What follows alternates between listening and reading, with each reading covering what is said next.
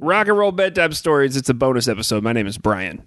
Hey, it's Murdoch. What's up, everybody? Occasionally, we stop down to check the mail. Uh, you can always send us a letter if you'd like. It's we are the story guys at gmail.com. I, you know, our listener Diane likes to send us email to tell us she hates it when we read the mail on the show. So, Diane, if you have gone against your better judgment, even though this is labeled as a mailbag episode, and you're listening, we love you. Thank you for everything.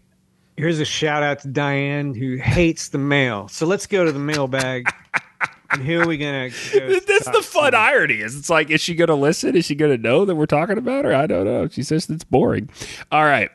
Uh, Thanks for listening. this is not boring. This is from Colleen. Colleen writes the show with a very dra- a very dramatic subject line that you're going to enjoy.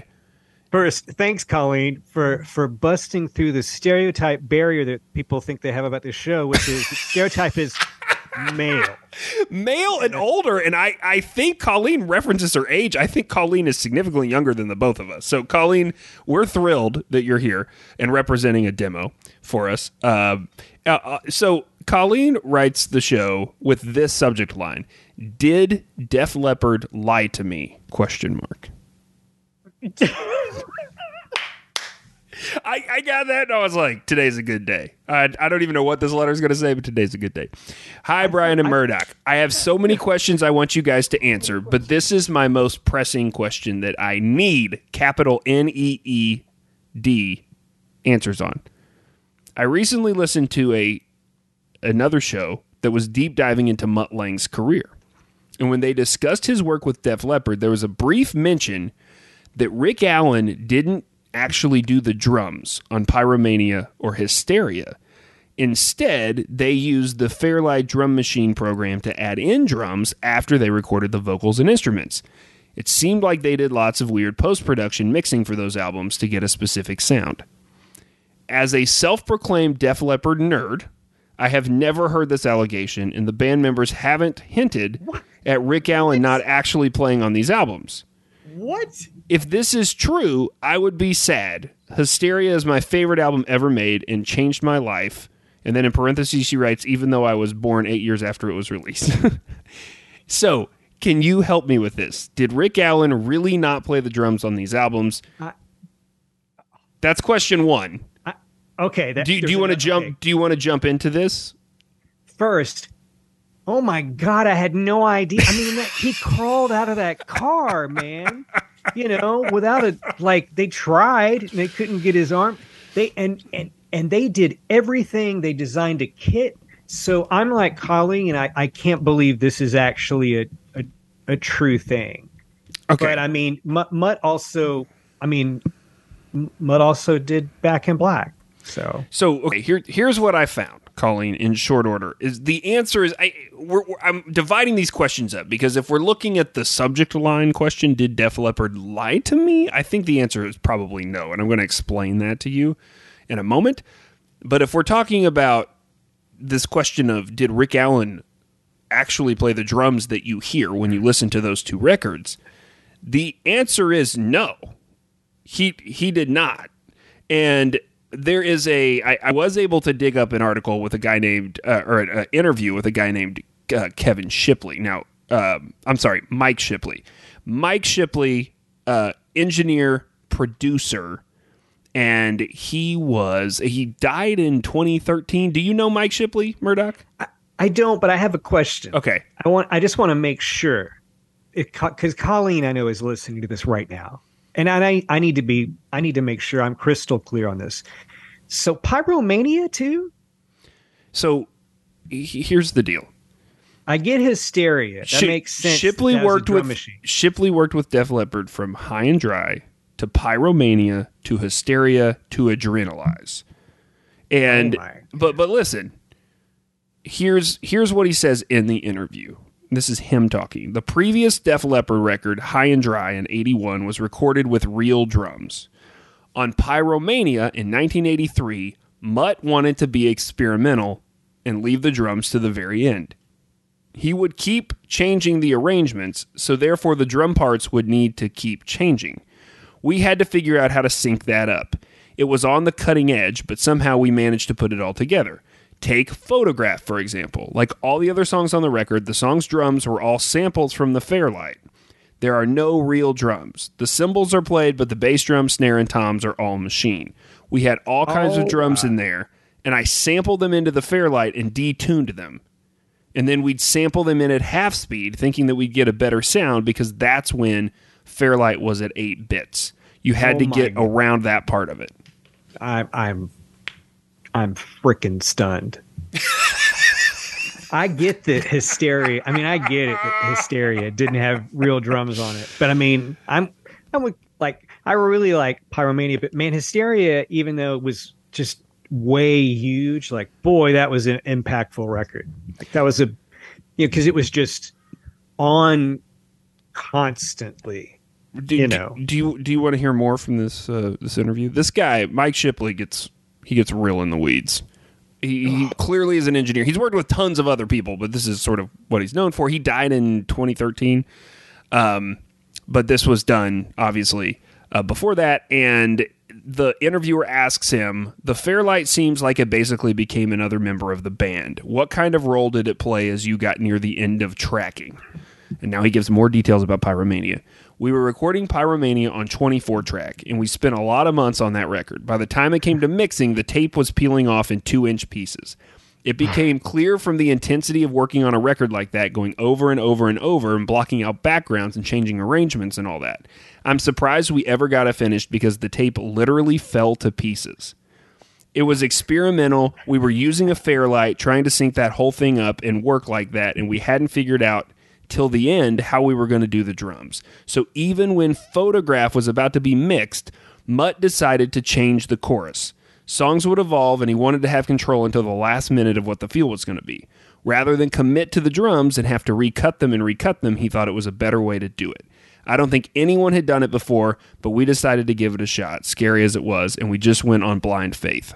It was more about being able to change the arrangements at the last minute because this was very important to him.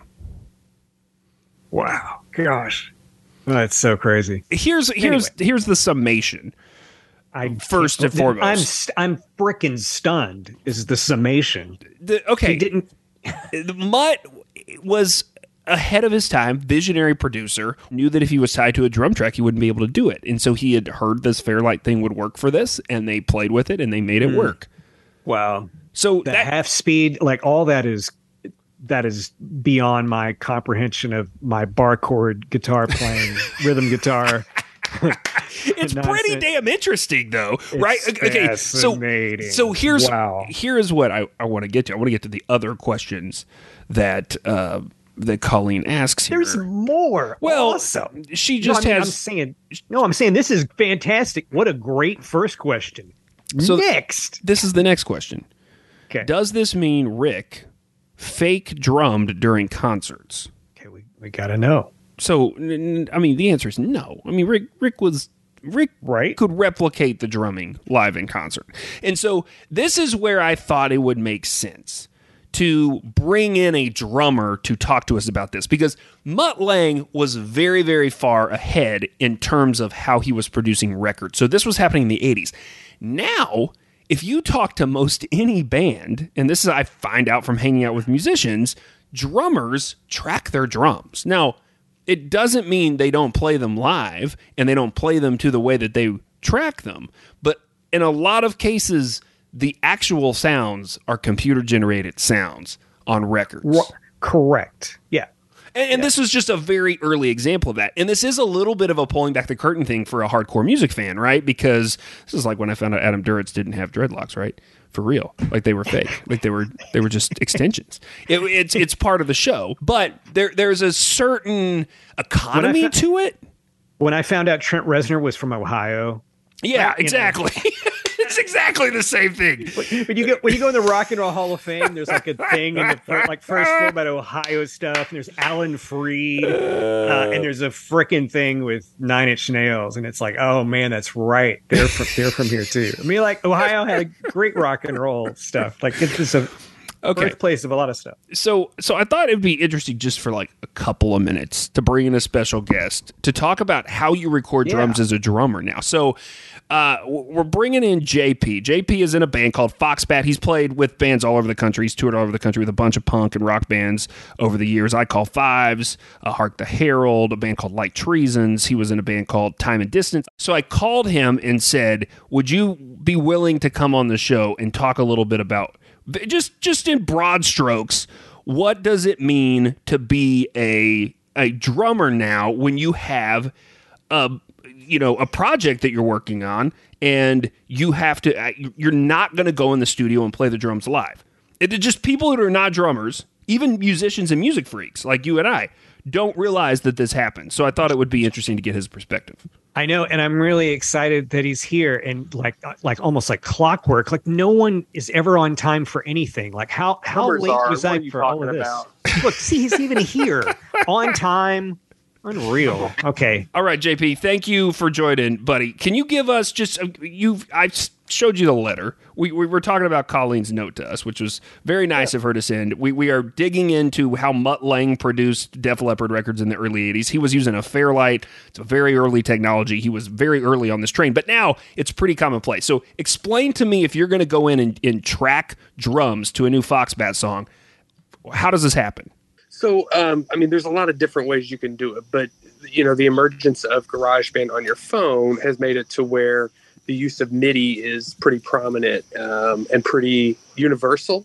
Uh, so I can do something in GarageBand on my phone with some taps, just kind of with my finger um, via MIDI, and then I can send it to you, and you can use MIDI as well to record whatever um, in a really easy to tap, easy to um, to you can plug and play depending on your setup, uh, but it all integrates really easily, and then you can just you know change or whatever you want on the fly and kind of like use it to write in real time, kind of like sketching out your ideas. Um, So are you getting So- drum sounds? Like once you get it into GarageBand, are you then taking your taps and turning them to real drum sounds? Is that how it works? so I mean, I'm starting with real drum sounds Okay. on the keyboard. On the keyboard. So okay. like, yeah, yeah. So then, you know, I'm, I'm gonna, but I've got a grid. So I'm, you know, and a drummer's going to look at everything very mathematically. But you know, I'm going to look at a grid and say, okay, I'm going to fill up my grid with whatever I'm playing, um, and then I can just literally just tap, tap, tap, tap, tap, and the grid makes it easy to literally see the beats in real time. So if I'm working in four four, I can zoom in to, you know, eighths or thirty seconds or sixteenths or whatever to get a grid and just literally put it in put it in a draw mode and go to the hi hat line and doom doom doom doom doom and just use my finger to, to draw what I want to play, and then hit play and hear it back in real time. So I can just sit there and mess with it. You know, the hardest part is sometimes, you know, translating. If I have a cool part that I know I want to play, is figuring out how to how to map it. how to into, map it. uh, So so sometimes you've actually like you played on the drums, you're like, that's cool. Now I have to actually figure out how to map it out in the program. Yeah, it goes both. I mean, it goes both ways. Okay. And, and once you start, once you start mapping stuff out a lot, I mean, like I am by no means. I mean, you, you talk to really good producers that aren't even drummers, and they can, you know, they can map stuff that's awesome, uh, you know, studio quality in short time. But but like somebody like me, I, I you know, I would say if I'm mapping for pre-pro, like generally I'm going to have like 90% of it pre-proed out, tapped out on the on the pad and then there's probably going to be 10% or so that I'm going to either change live or I'm going to say "Oh, I'm going to do some variation of this when I play it or Okay. um, some, sometimes it'll get to 100%. It really just depends on how inspired I am, how much uh, how much like the piece needs Right. uh, something specific, and, and then again, it does kind of factor in like how much can I even program it? Like, can I I can play this, but I don't like. Can I figure out how to how to map it out? so the- usually, I mean, again, that's kind of my own limits. Like, Sure, That's, I mean, sure. a good a good drummer, a good producer could could get it there. Well, th- and this is part of the question too, is about the translating what goes on the record into what is done in the live performance. And so Colleen's question is like, was Rick Allen ever playing drums? And I'm pretty confident the answer is yes. He was playing real drums live, right? And yes, this is complicated by the fact that Rick Allen had one arm at a certain point in his career, and so they were definitely doing things with the drum set, from what I know about this and for what we've researched on the show before, to to you know make it so he could play with his feet, etc. But he was he was playing live. It wasn't that they were just piping in artificial drum sounds like Milli Vanilli was Right, piping in right. And I- artificial don't think- vocals.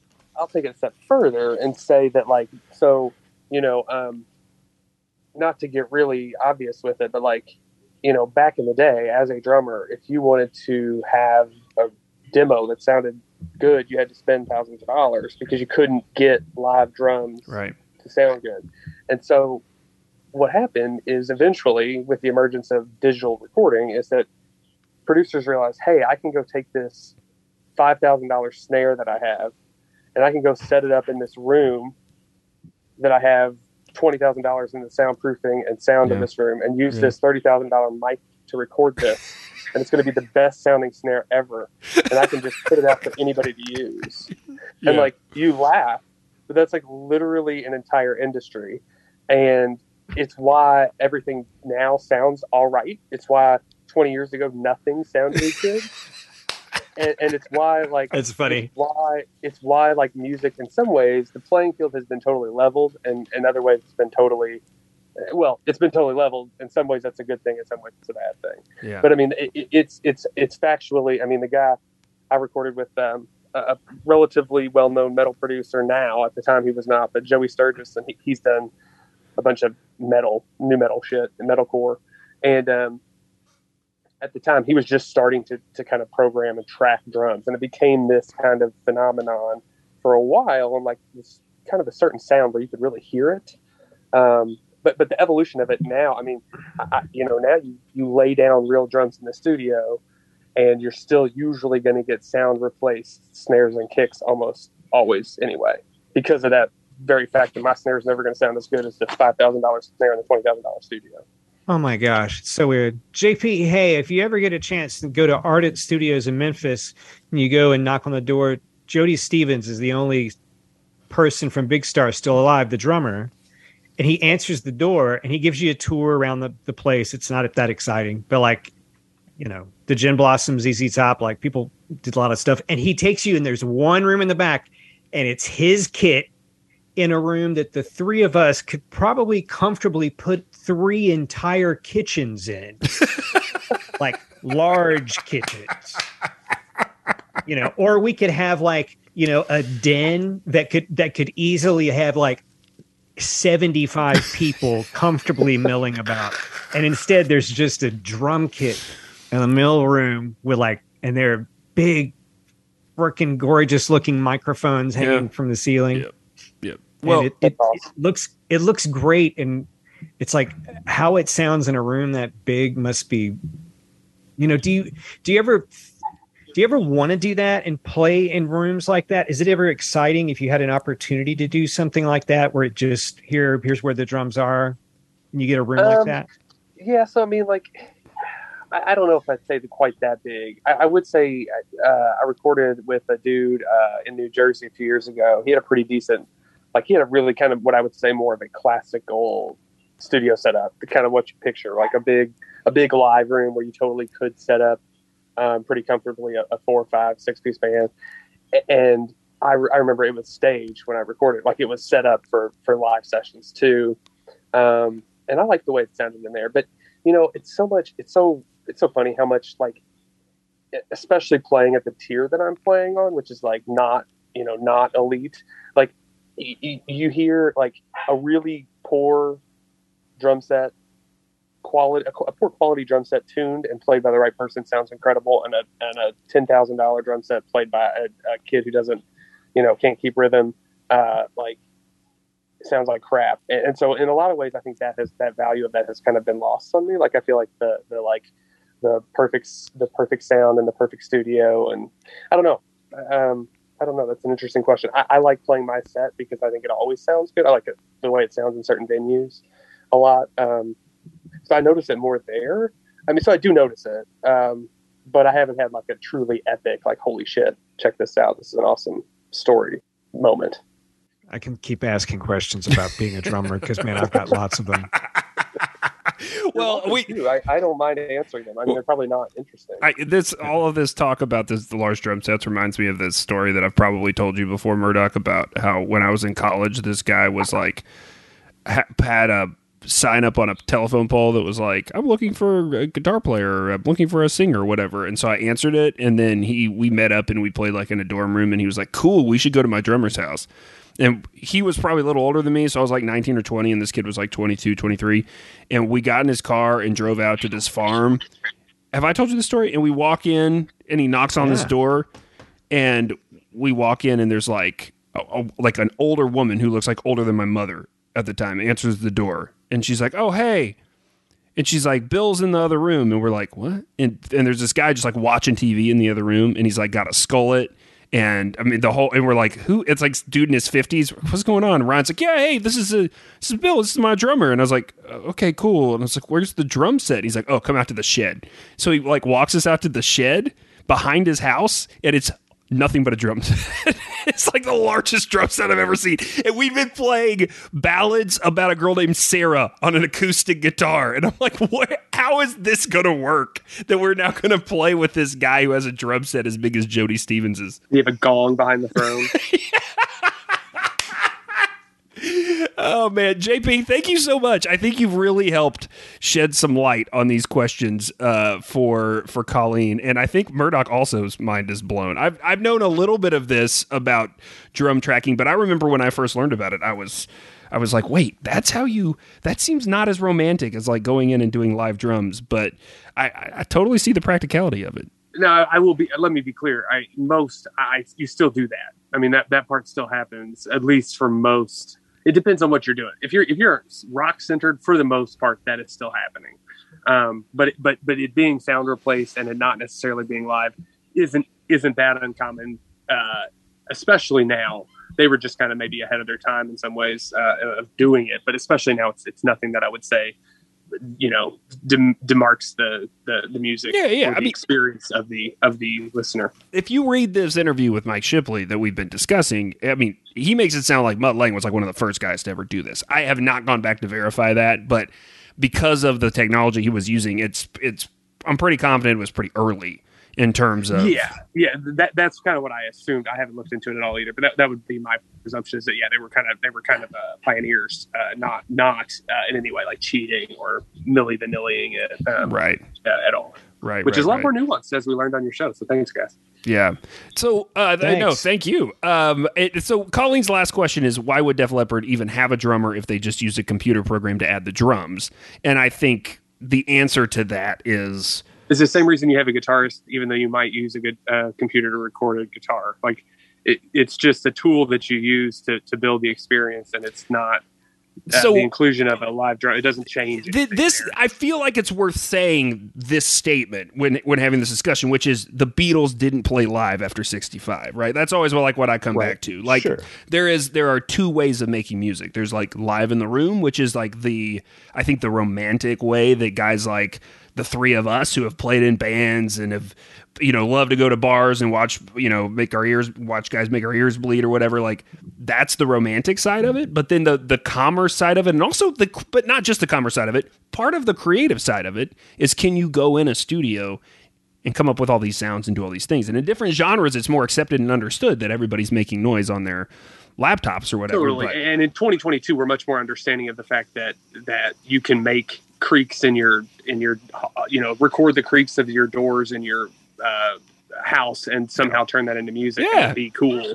And it like yeah, it, it's all it's all kind of turning into one thing. It, there used to be a lot more focus of like this is a live thing and I'm going to be able to pull it off live. And there used to be this kind of this is a studio project. I'm going to make it sound. Well, we haven't even talked about running it. tracks live, which I know is something Right, that eh, right. Foxbat does. So yeah, I mean that's that's not even something we've discussed yet.